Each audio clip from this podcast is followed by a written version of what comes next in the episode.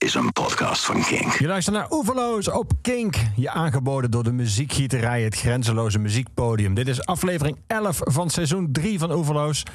En mijn gast vandaag is schrijver Daan Heerma van Vos.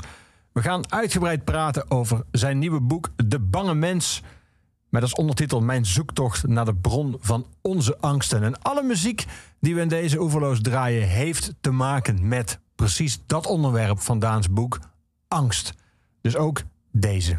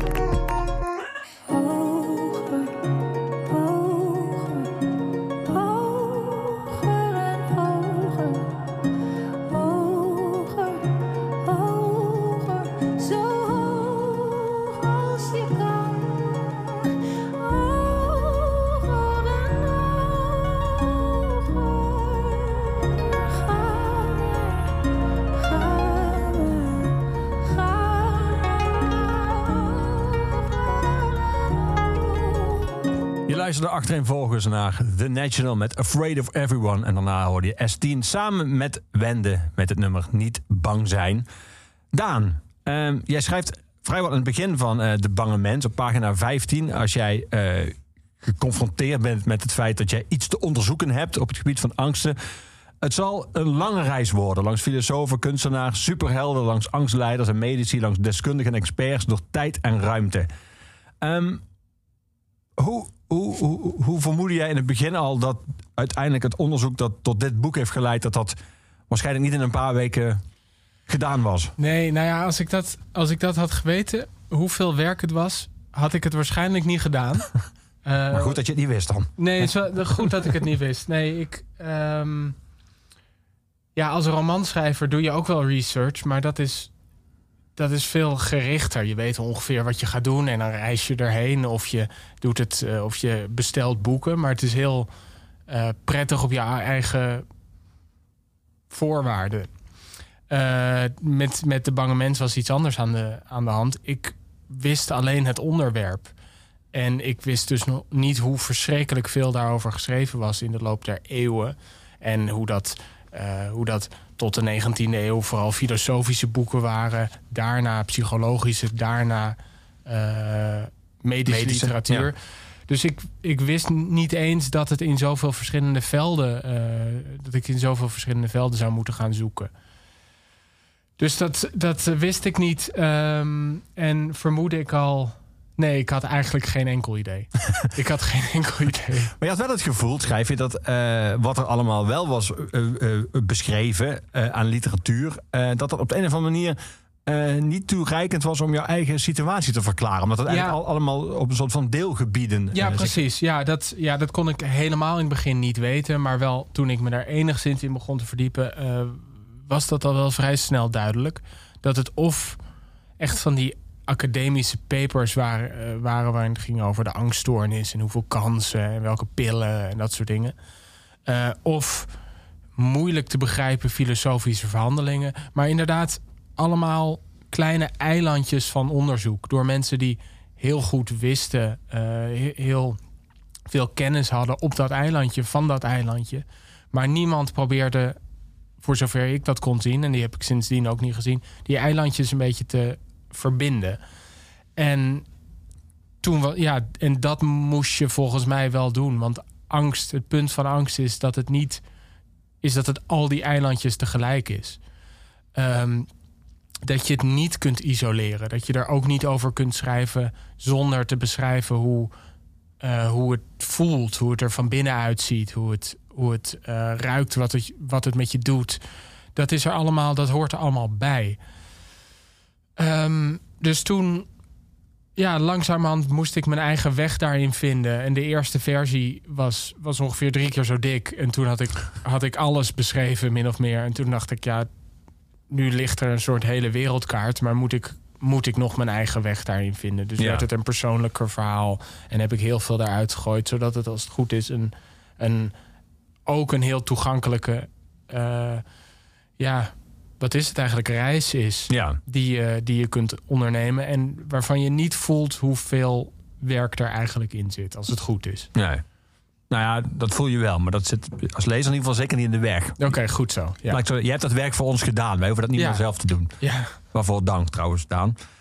Jij gaat ook terug natuurlijk, nee, je gaat ook terug in je eigen leven graven. Uiteindelijk kom je ook zelfs voor jouw leven terug bij, bij voorvaderen. Maar Ja. als je naar je eigen leven kijkt, eh, herinner je op een gegeven moment dat de eerste eh, paniekaanval die je bijstaat eh, plaatsvond toen je zes of zeven was. Ehm, kwam je daarachter toen je na ging denken voor dit boek? Of zijn dat momenten die altijd soort van heel voor in jouw voorhoofd hebben gezeten? Ehm,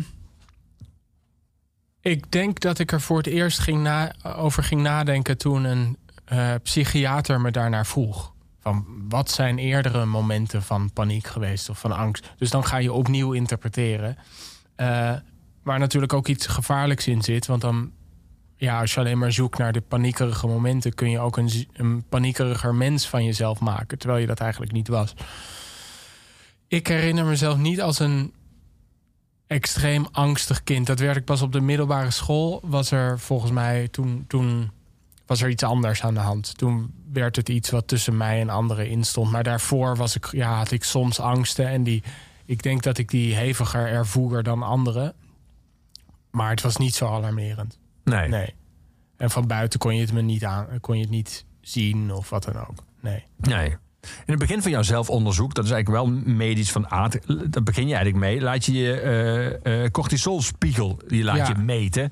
En dan, ja, dan schrik jij, en eigenlijk ook de mensen waarschijnlijk in het lab schrikken zich dood. Want die eh, spiegel van jou, die is, die is heel erg hoog. Die is, eh, dat getal zei mij niks, 34,4. Maar vervolgens lek je het uit, dat is ongeveer 13 keer het gemiddelde. En vervolgens is hij ook wel eh, heel anders. Hij, hij, hij, hij wisselt heel erg. En Ja. hij is, maar hij is vooral over het algemeen heel erg hoog. Maar stevast krankzinnig hoog. ja, dat klopt. Ja. Ehm, Nu is het gekke natuurlijk bij heel veel mensen, daar kom je later in het boek eh, op terug, als je het bijvoorbeeld over eh, eh, erkende psychische aandoeningen hebt, dat sommige mensen vinden het bijna een soort van geruststellend dat dan op papier ook staat dat er iets aan de hand is. Want Ja. dan heb je in ieder geval het niet zelf bedacht of verzonnen. ja. Had jij datzelfde effect of, of schrok jij vooral van dat getal?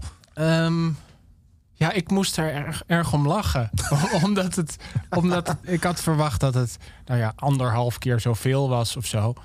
Eh, maar dit was, dit was zo'n bizarre uitslag dat, eh, dat eh, laboranten ook dachten: ja, dit kan, dit kan niet helemaal kloppen, want je zit hier gewoon. Ehm, dus daar is ook nooit helemaal een verklaring voor gekomen. Hoe dat, ten eerste hoe dat kan. En ten tweede hoe dat kan en je ook nog gewoon kunt functioneren. Maar nee, ik vond het wel prettig, omdat ik dacht: oké, ik ben geen, ben geen aansteller. Verder veranderde er voor mij natuurlijk niks. Ehm, ik werd daardoor niet, niet angstiger. Het was gewoon, ja, ik zag nu op papier wat ik al, wat ik al wel vermoedde. Namelijk dat er bij mij in de, de angstregulering iets, iets niet helemaal klopt. Ja. Ehm, dus ik vond dat wel geruststellend. Ja. Ja. En toen jij, eh, toen jij je research deed en eh, las dat 7,3% van de mensen een angststoornis heeft, wat dus eigenlijk best wel veel is. 1 op de 14 mensen. Ja. Eh, dus je bent hier met de trein eh, nu naar Hilversum gekomen naar Kink. Dus in jouw coupé zat er waarschijnlijk al, zat al iemand anders met een angststoornis. Of in ieder geval jouw treinstel, als er 14 Ja. mensen zaten.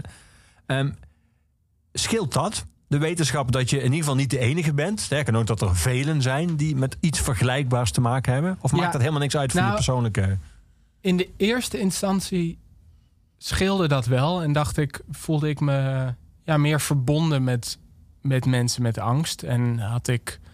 ehm, want toen ik in mijn, ja, in mijn tienerjaren en ook in mijn twintigerjaren had ik het eigenlijk nooit over met mensen. Ik vond het ook een beetje gênant. Ik wist niet precies wat het was. Dus dan is het fijn als je ontdekt dat meer mensen worstelen met soortgelijke gevoelens. Ehm, maar later in het onderzoek begon ik wel meer ja, kritischer te worden, ook over, de, over dat soort aantallen.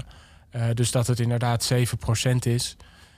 Ehm, ik, ja, ik vind het aller, ten eerste alarmerend dat er veel mensen angst hebben, maar ook alarmerend dat tegenwoordig eh, de angststoornis vrij makkelijk wordt gediagnosticeerd bij mensen. Ehm, maar hoe dan ook is 7,3% of wat het, eh, wat het precies Ja. ook is, is, dat, is dat eng. Is dat, is dat heel erg hoog. En dat, eh, ja, niks wijst erop dat dat minder gaat worden. Nee, in tegendeel. Maar daar gaan we het eigenlijk Ja. over hebben. We gaan muziek draaien. Ik zei al, die op de een of andere manier angstgerelateerd is. Dat geldt zeker voor dit nummer. Eh, eh, dat zit al in de titel. Hier is David Bowie met I'm Afraid of Americans.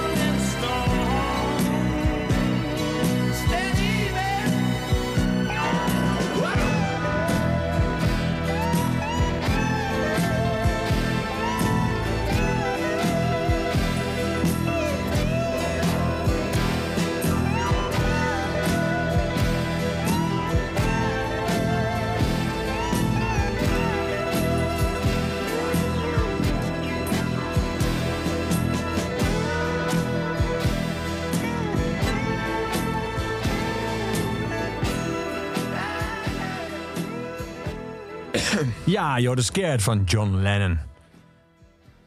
Ik zit hier in Oeverloos in de King Studio met Daan Hermer van Vos. We praten over de bange mens, mijn zoektocht naar de bron van onze angsten. Je schrijft weer even dat je een persoonlijke favoriet en al die termen die je langs hoort komen is dan toch eh kajakangst. Ja, Waarom vond je die zo mooi? Omdat het, eh, nou ja, omdat elke angst ehm, alles overheersend is als je hem kent. En als je er van een afstandje naar kijkt, als buitenstaander, denk je, waar, waar, waar heeft die nou weer last van? En kajaks, kajakangst symboliseert dat voor mij.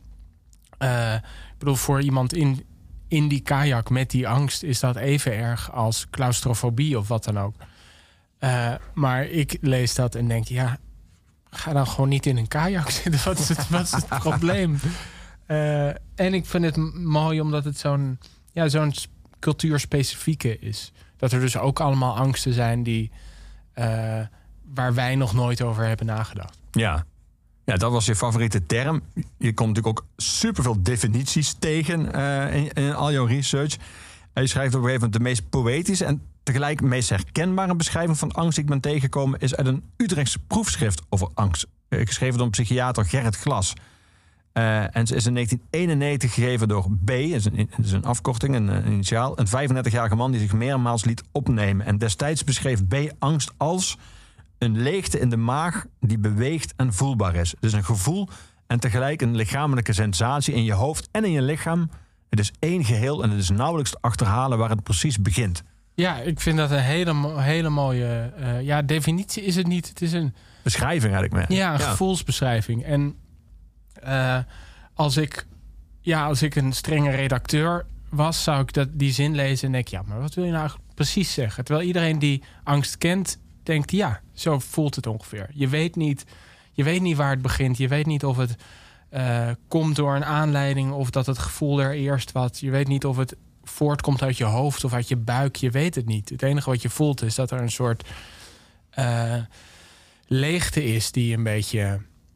Ja, die, die door je lichaam kruipt en maakt en al het andere eigenlijk wegduwt. Ja. Ik, vond het, ik vond het heel mooi. En dat is inderdaad uit een proefschrift uit eh, de jaren negentig. Ja. Overal dingen vandaan gehaald. ja, echt hè?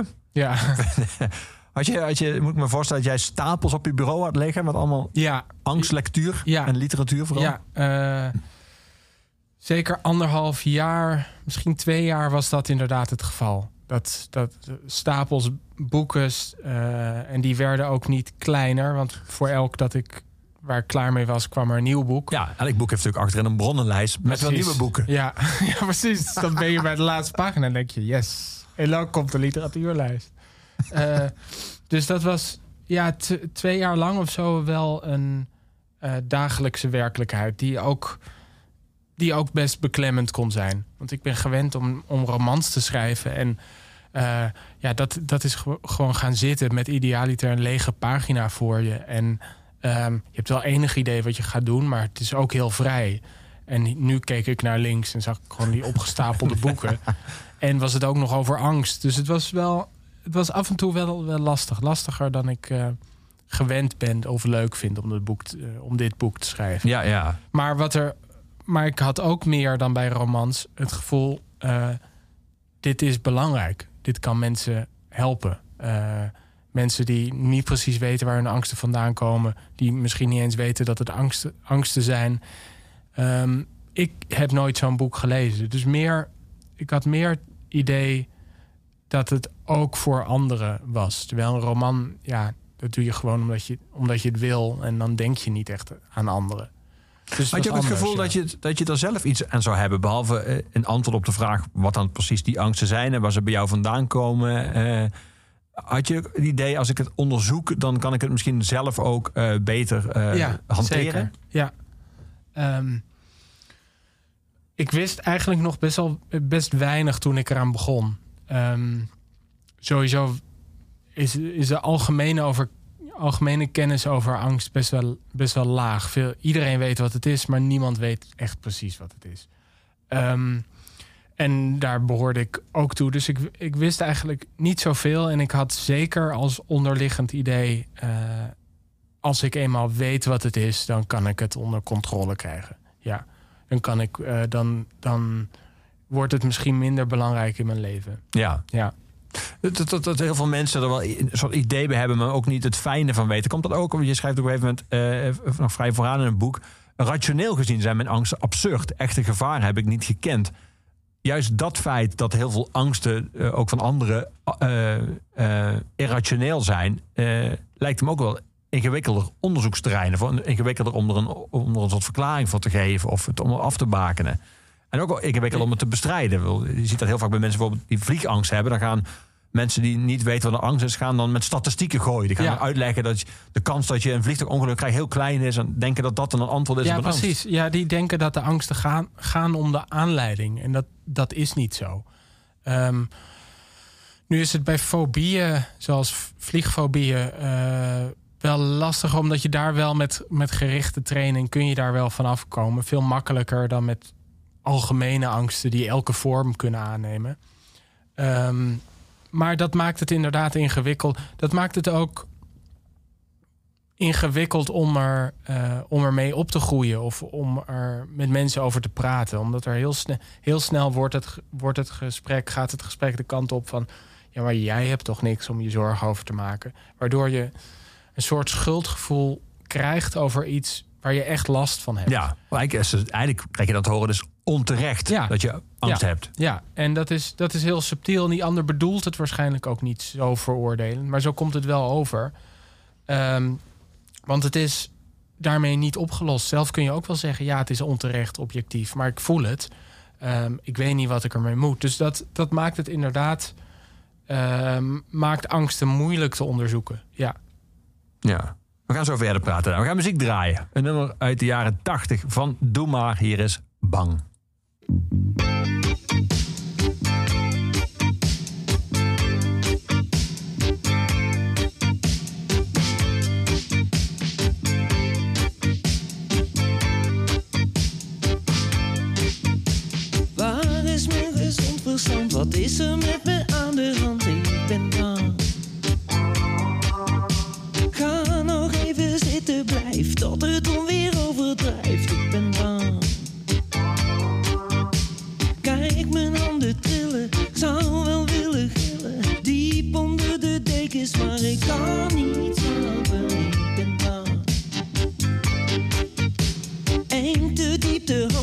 Vrees van nare dingen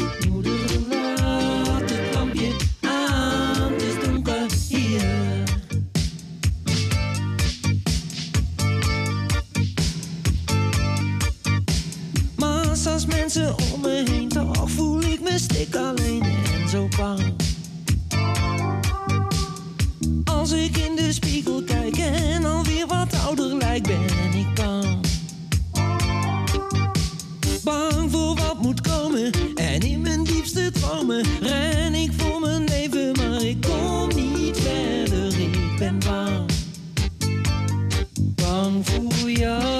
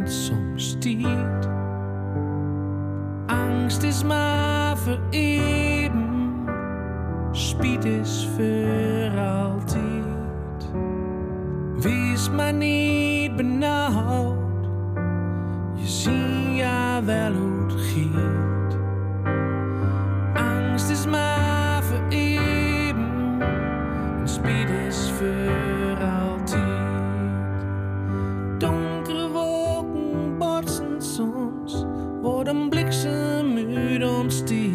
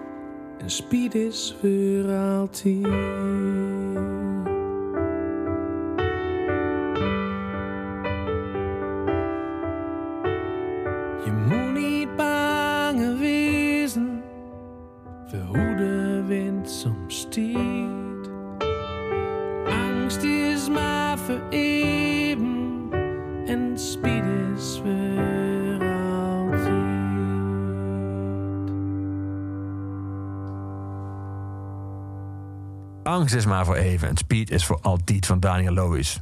Had je dat geweten, Daan, had je al die research gescheeld. Eh, ja, ik, ik heb... Mijn, mijn onderzoek heeft me alle kanten op geleid. Niet naar speed. Nee, dat Nee. klopt. Ja, het is wel een prachtig nummer. Eh, en daarvoor hoorde je Doe maar met Bang. Ehm, je zei het al, je, kwam eh, in de psychologie terecht. Je kwam uiteindelijk ook in de meer medische hoek terecht. Eh, ehm, op een gegeven moment eh, ga je op zoek naar de, ga je naar Indonesië, ga je op zoek naar de sporen van je, van je voorvader. Ehm, heeft dat veel dingen opgeleverd waar je zelf verbaasd over was? Ja, want in, in mijn familie hadden we het... ja, hadden we het nooit over, over angst. Of eigenlijk ehm, sowieso over niet heel veel. Behalve het kerstdiner waar we elkaar dan zagen. Ja. Ehm, en het verbaasde me erg. Ik wist dus ook niet dat mijn moeder last had gehad van angsten toen ze jong was. Eh, van mijn oma wist ik het een beetje. Maar pas toen ik op zoek ging naar... eh, ja, waar komt, dat, waar komt die angst uit mij vandaan?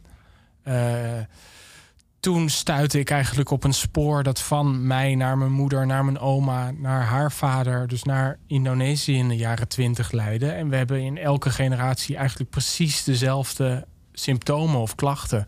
Eh, dus dat verbaasde me heel erg. Dat iets waarvan ik had gedacht, dat is van mij. Dat is wat mij kenmerkt. Dat is wat maakt dat ik een buitenbeentje ben.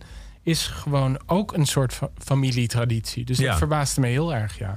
Ja, had je ook het voordeel wel in jouw familie dat daar gewoonlijk is, eh, of meer dan denk ik in veel andere families, om dingen op te schrijven? Ja, nee, de, de- zeker. Nee, want eh, ik, ik de- daarin is mijn, mijn familie is niet bijzonder in het verhaal, maar wel dat we, dat we dat opschrijven. Want angst komt in families voor. Dus als mensen die daar nu last van hebben, hebben dat vermoedelijk in de familie lopen.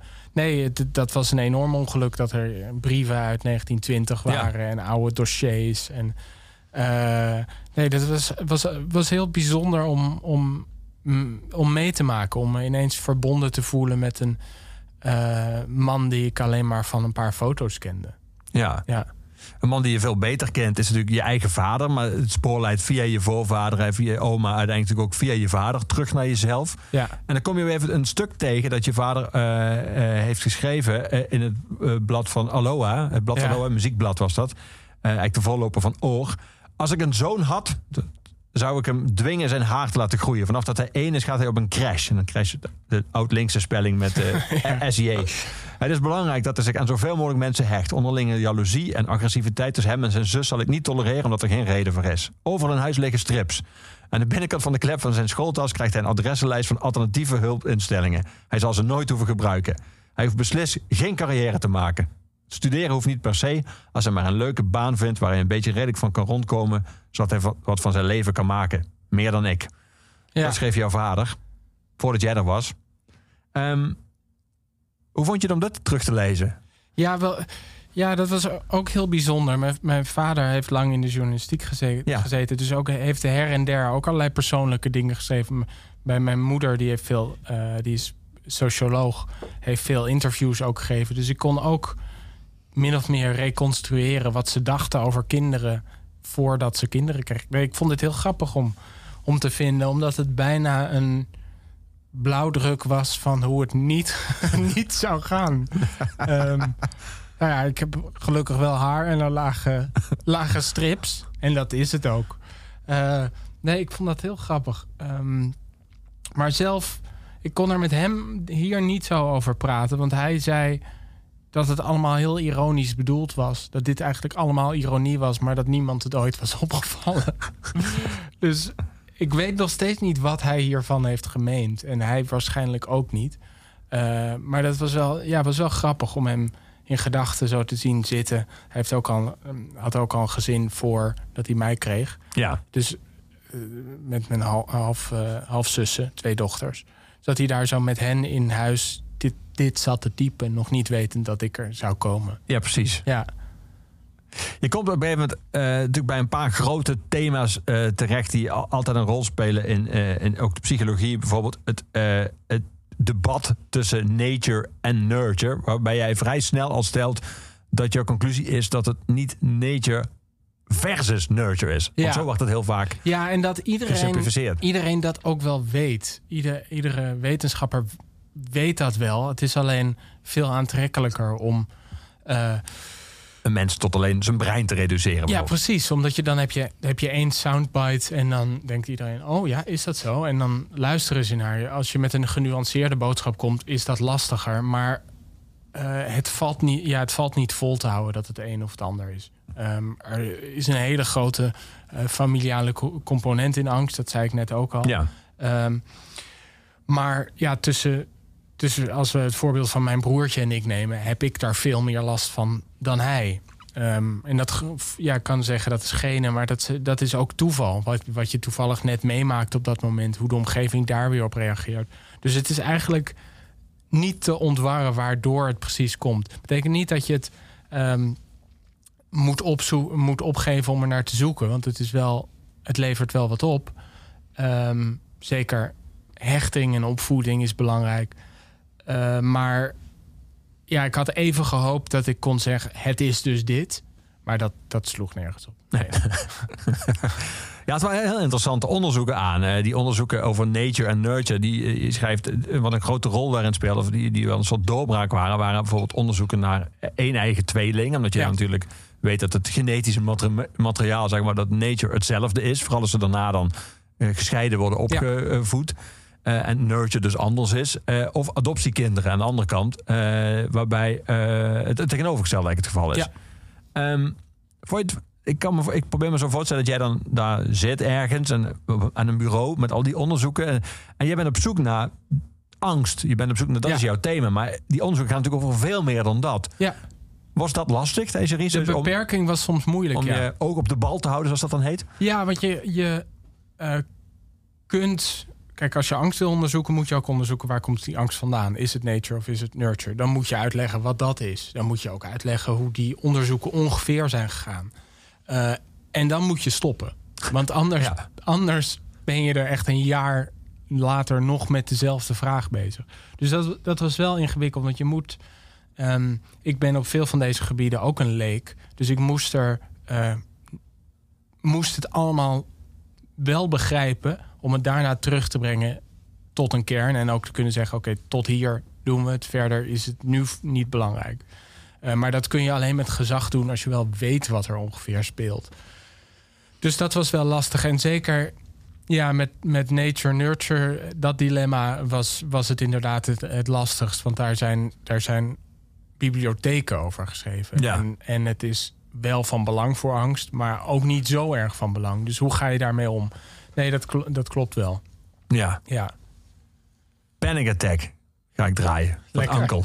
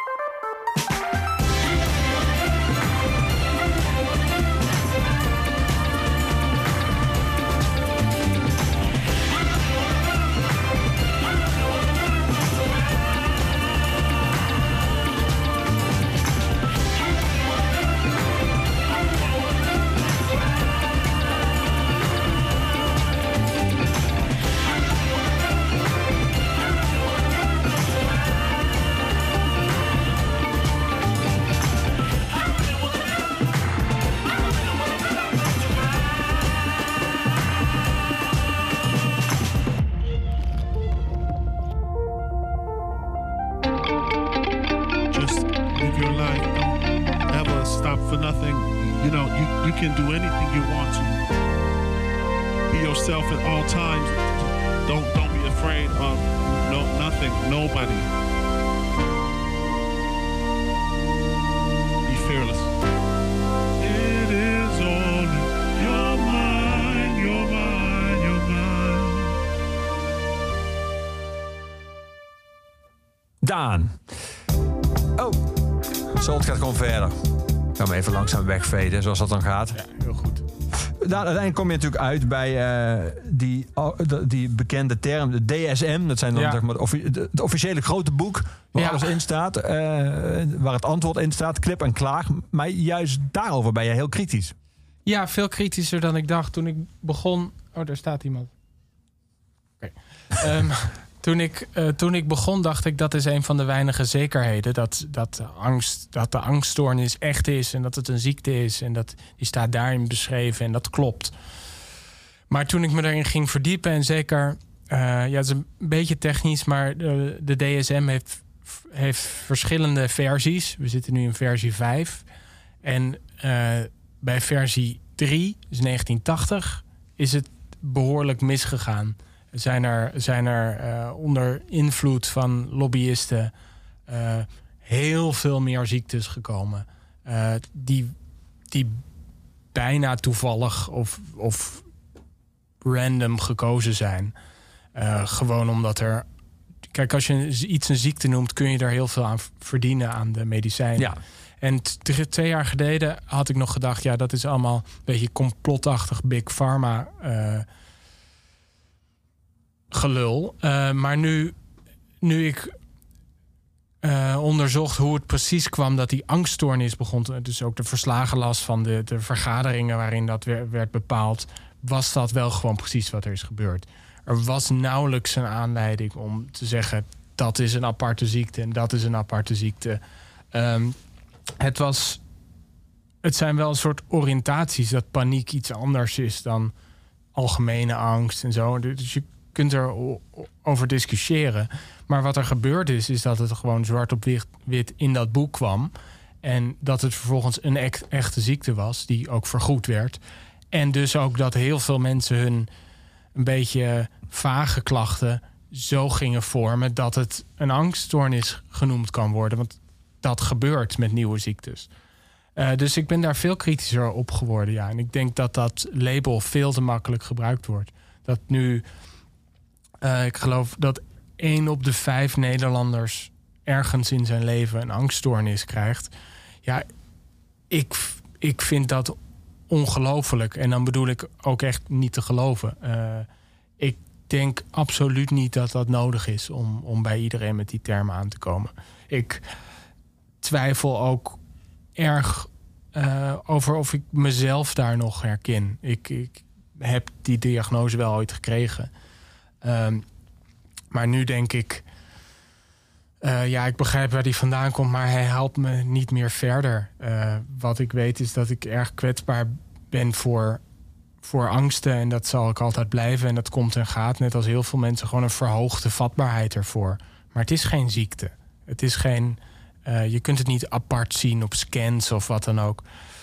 Dus ik denk, ik, ik denk dat zo'n diagnose een tijdje heel belangrijk kan zijn voor iemand. Want meestal als iemand bij de psychiater terechtkomt of de huisarts die dan dat label geeft, heeft hij lang moeten zoeken naar: eh, ja, is het wel iets, iets echt of stel ik me aan, ben ik gek? Dan kan het heel erg helpen als iemand zegt: je bent niet gek, er is iets met je aan de hand. Dus dat is een soort no- noodzakelijke fase in, in het onder ogen zien van waar je last van hebt. Als het goed is, kun je na een tijdje dan, als je meer op eigen benen kunt staan, eh, denken: ik herken, het was een fase, ik herken me daar niet zo in. Ik ben niet ziek. Idealiter. Maar goed, dat is ook lastig om te zeggen, want sommige mensen hebben wel degelijk zo'n last van angsten dat ze niet meer kunnen functioneren en zo. Dus het is, het is ook wel een echte ziekte. Ik denk alleen voor eh, een fractie van de mensen die het nu genoemd worden. Ja. Ja. Was dat verbazingwekkend voor jezelf dat je merkte dat je toen je, toen je research deed, eh, aanvankelijk misschien gewoon ervan uitging dat eh, zo'n DSM, dat handboek met al, eh, dat, dat, dat, dat je ervan van uit kan gaan dat de medische wereld, dat dat gewoon op basis van goede gegevens en goede overwegingen Ja. werkt zoals die werkt. En dat je merkte dat je sommige. Ja, eigenlijk zie je nu met de vaccinatie bijvoorbeeld, zo dat Big Pharma, bijvoorbeeld, dat, dat, dat hele idee. Is natuurlijk heel erg in een hoek van mensen die eh, die grenzen aan, Ja. of zelfs over de grens gaan van regelrechte samenzweringstheorieën. Ja, dus daar was een grappige gewaarwording voor jezelf, of merkwaardige gewaarwording, dat je merkt dat je, hé, wacht even, maar ik vind het nu ook dat dit, nu ik de research doe, dat het niet klopt. Ja, nee, los van de vaccins nu, ik heb me daar niet in verdiept. eh, was het inderdaad, van tevoren had ik gezegd, eh, dat is een, die DSM-definitie staat vast. Eh, ja, je kan wel eindeloos daarover klagen, maar ja, dat zal wel niet voor niets zijn. Eh, en langzaam schoof ik steeds meer op naar, naar ja, de, de complotdenkers. die, die in dit geval dus. ja, het is niet een het is niet een complot geweest van mensen die, die dachten: we gaan dit doen en dat zullen de gevolgen zijn. Nee. En het, het, is gewoon, het is nog veel amateuristischer dan dat. ze, waren niet was het maar een complot, ja, ze waren niet competent genoeg voor een behoorlijk complot. Nee, waren gewoon psychiaters en eh, mensen die deels contracten hadden lopen bij eh, farmaceutische bedrijven die half improviserend en uit anekdotes van mensen die ze kenden ehm, kwamen tot een ziekte. Eh, ik heb het in het boek over de, de paniekstoornis. Ja. Ehm, de, de, de reden dat die oorspronkelijk gescheiden is van een ander soort angststoornis, dus het onderscheidende criterium is dat bij een paniekstoornis een bepaald antidepressivum wel werkt en bij een andere niet. Dus op een gegeven moment heeft iemand gevonden of bedacht dat een middeltje voor het ene wel werkt en het andere niet. Ja, dan is het heel bizar om daar verschillende ziektes van te maken. Als je, eh, als je als bij de ene persoon paracetamol wel werkt en bij de ander niet, wat heeft het dan voor zin om daar verschillende ziektes van te maken? Dus allemaal, het, ik vond het erg desoriënterend om te merken dat die paar solide punten die ik voor mezelf in dit moeras had bedacht, heel instabiel bleken te zijn. Ja. ja, ja. Dus nee, dat, dat was heel, heel gek. Ik had gewoon, ik, ik had gedacht dat dat een vast punt aan de horizon was. Maar daar was ik ook weer een paar maanden verder mee. ja.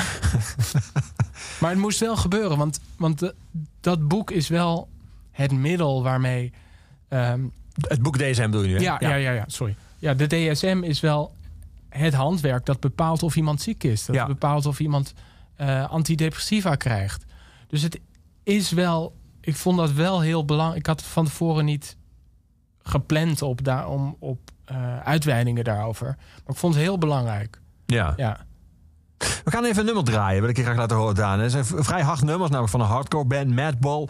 Eh, het heet The Beast. De zanger van Madball, Freddy, heeft ooit in een interview gezegd dat hij regelmatig opeens, opeens eigenlijk, la- last kreeg van paniekaanvallen. Hij heeft daar een nummer over geschreven waarin hij de angst tot een soort personage maakt. Dat hem van buitenaf bijna eh, bedreigt. Laten we even naar gaan luisteren, gaan we het er dan over hebben. I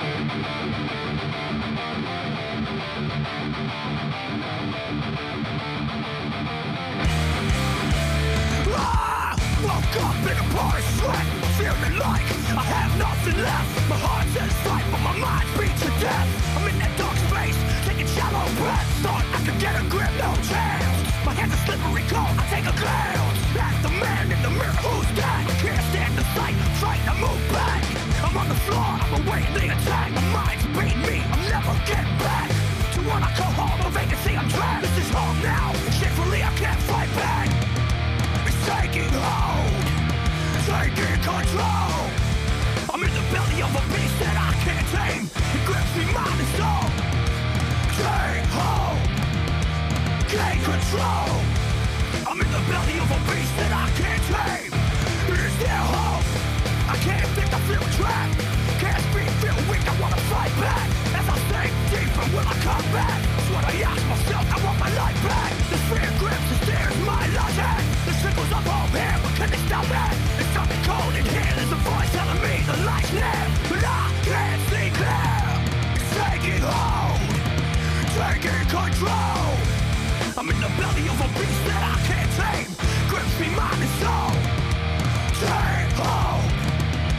Gain control. I'm in the belly of a beast that I can't tame. Just let me go. Yeah!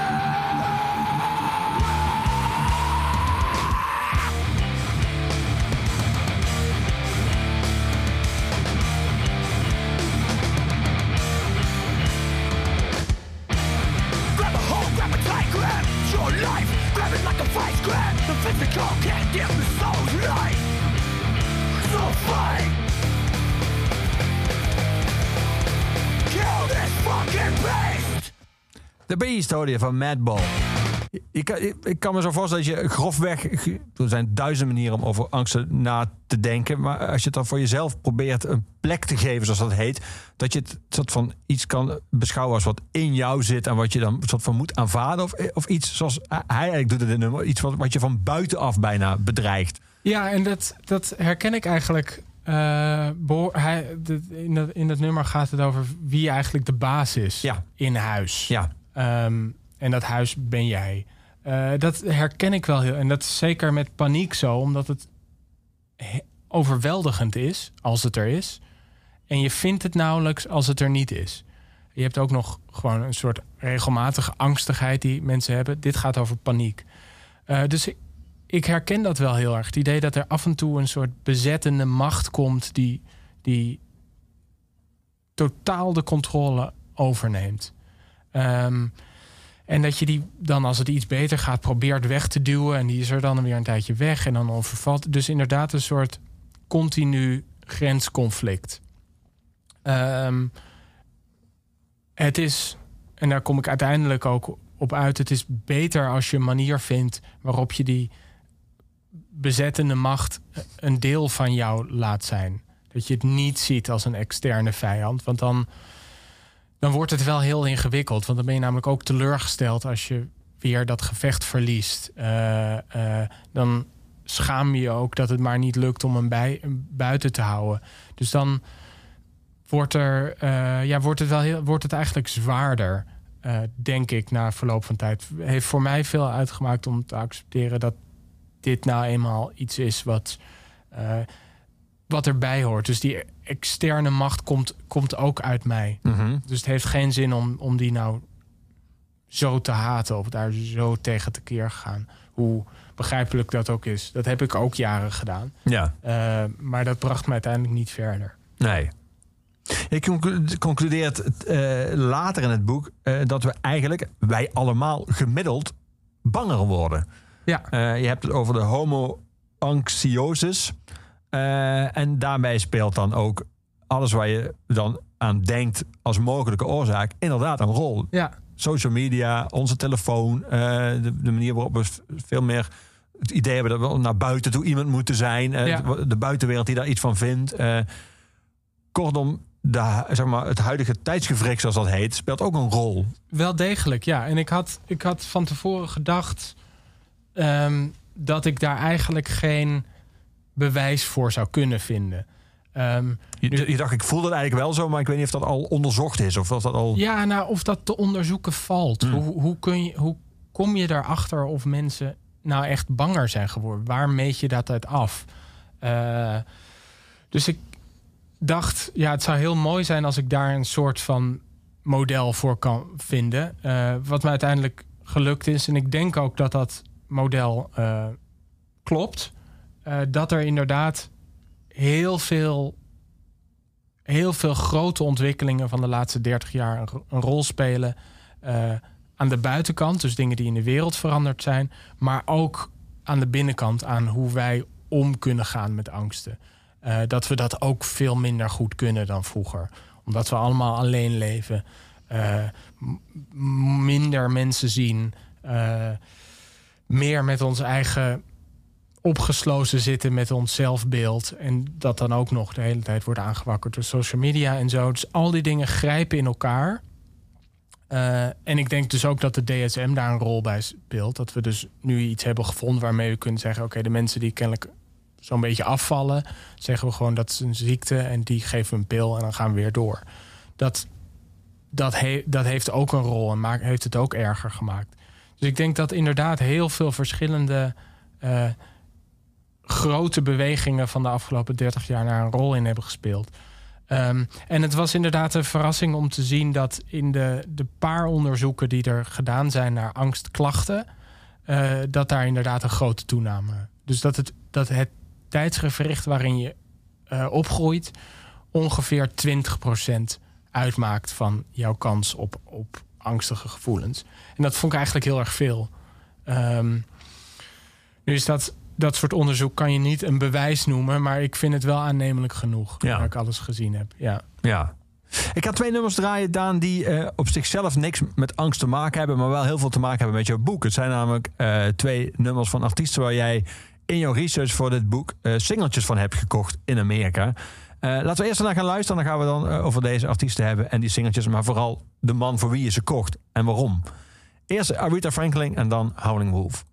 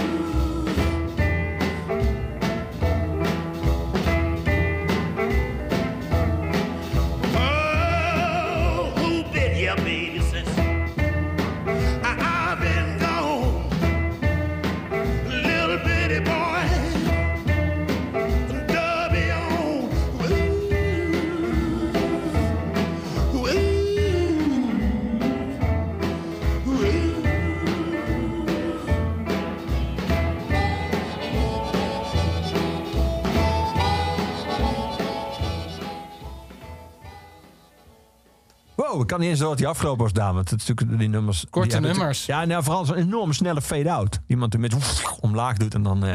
Maar deze twee kocht jij als singeltje. Eh, eh, en nam jij mee voor een van de bronnen van, jou, van jouw boek. Ja.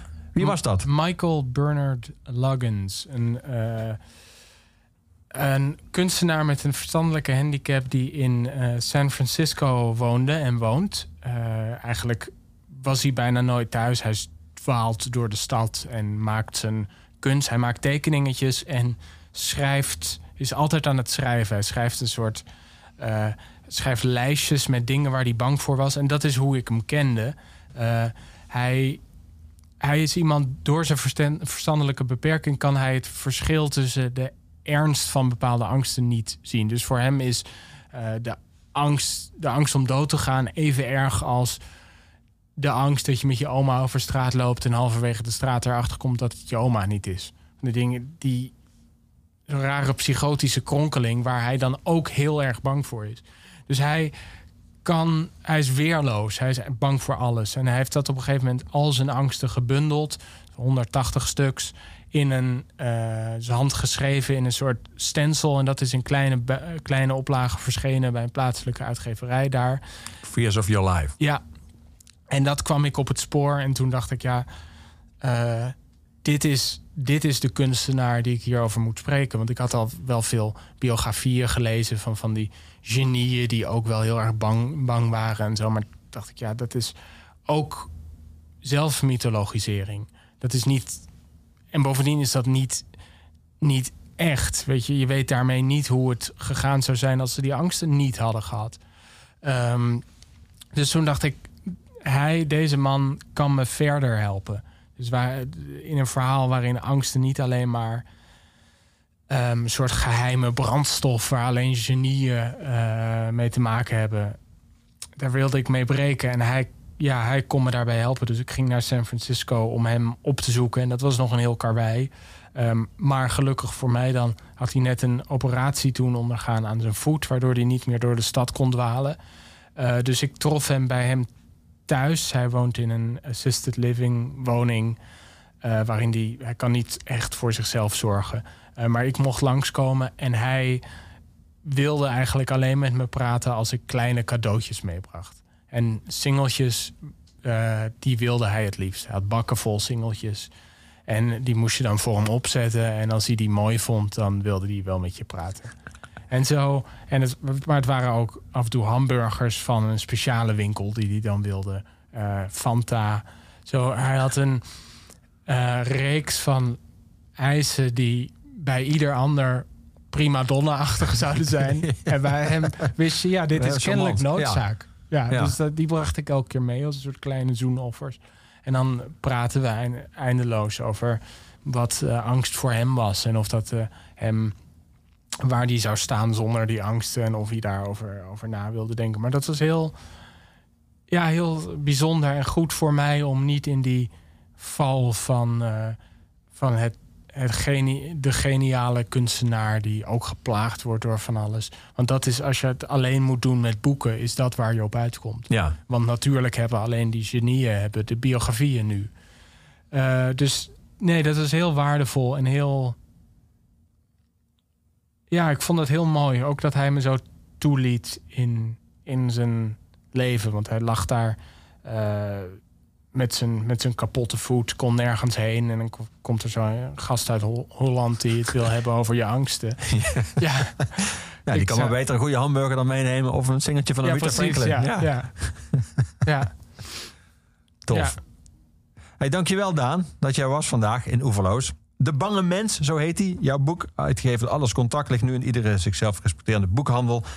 Eh, over jouw zoektocht naar de bron van onze angsten. We gaan afsluiten deze Oeverloos zoals elke week met onze postuum huisdichter Luc de Vos. Het laatste nummer is altijd van Gorky. Hier is Gorky met Elektronica voor Geliefde.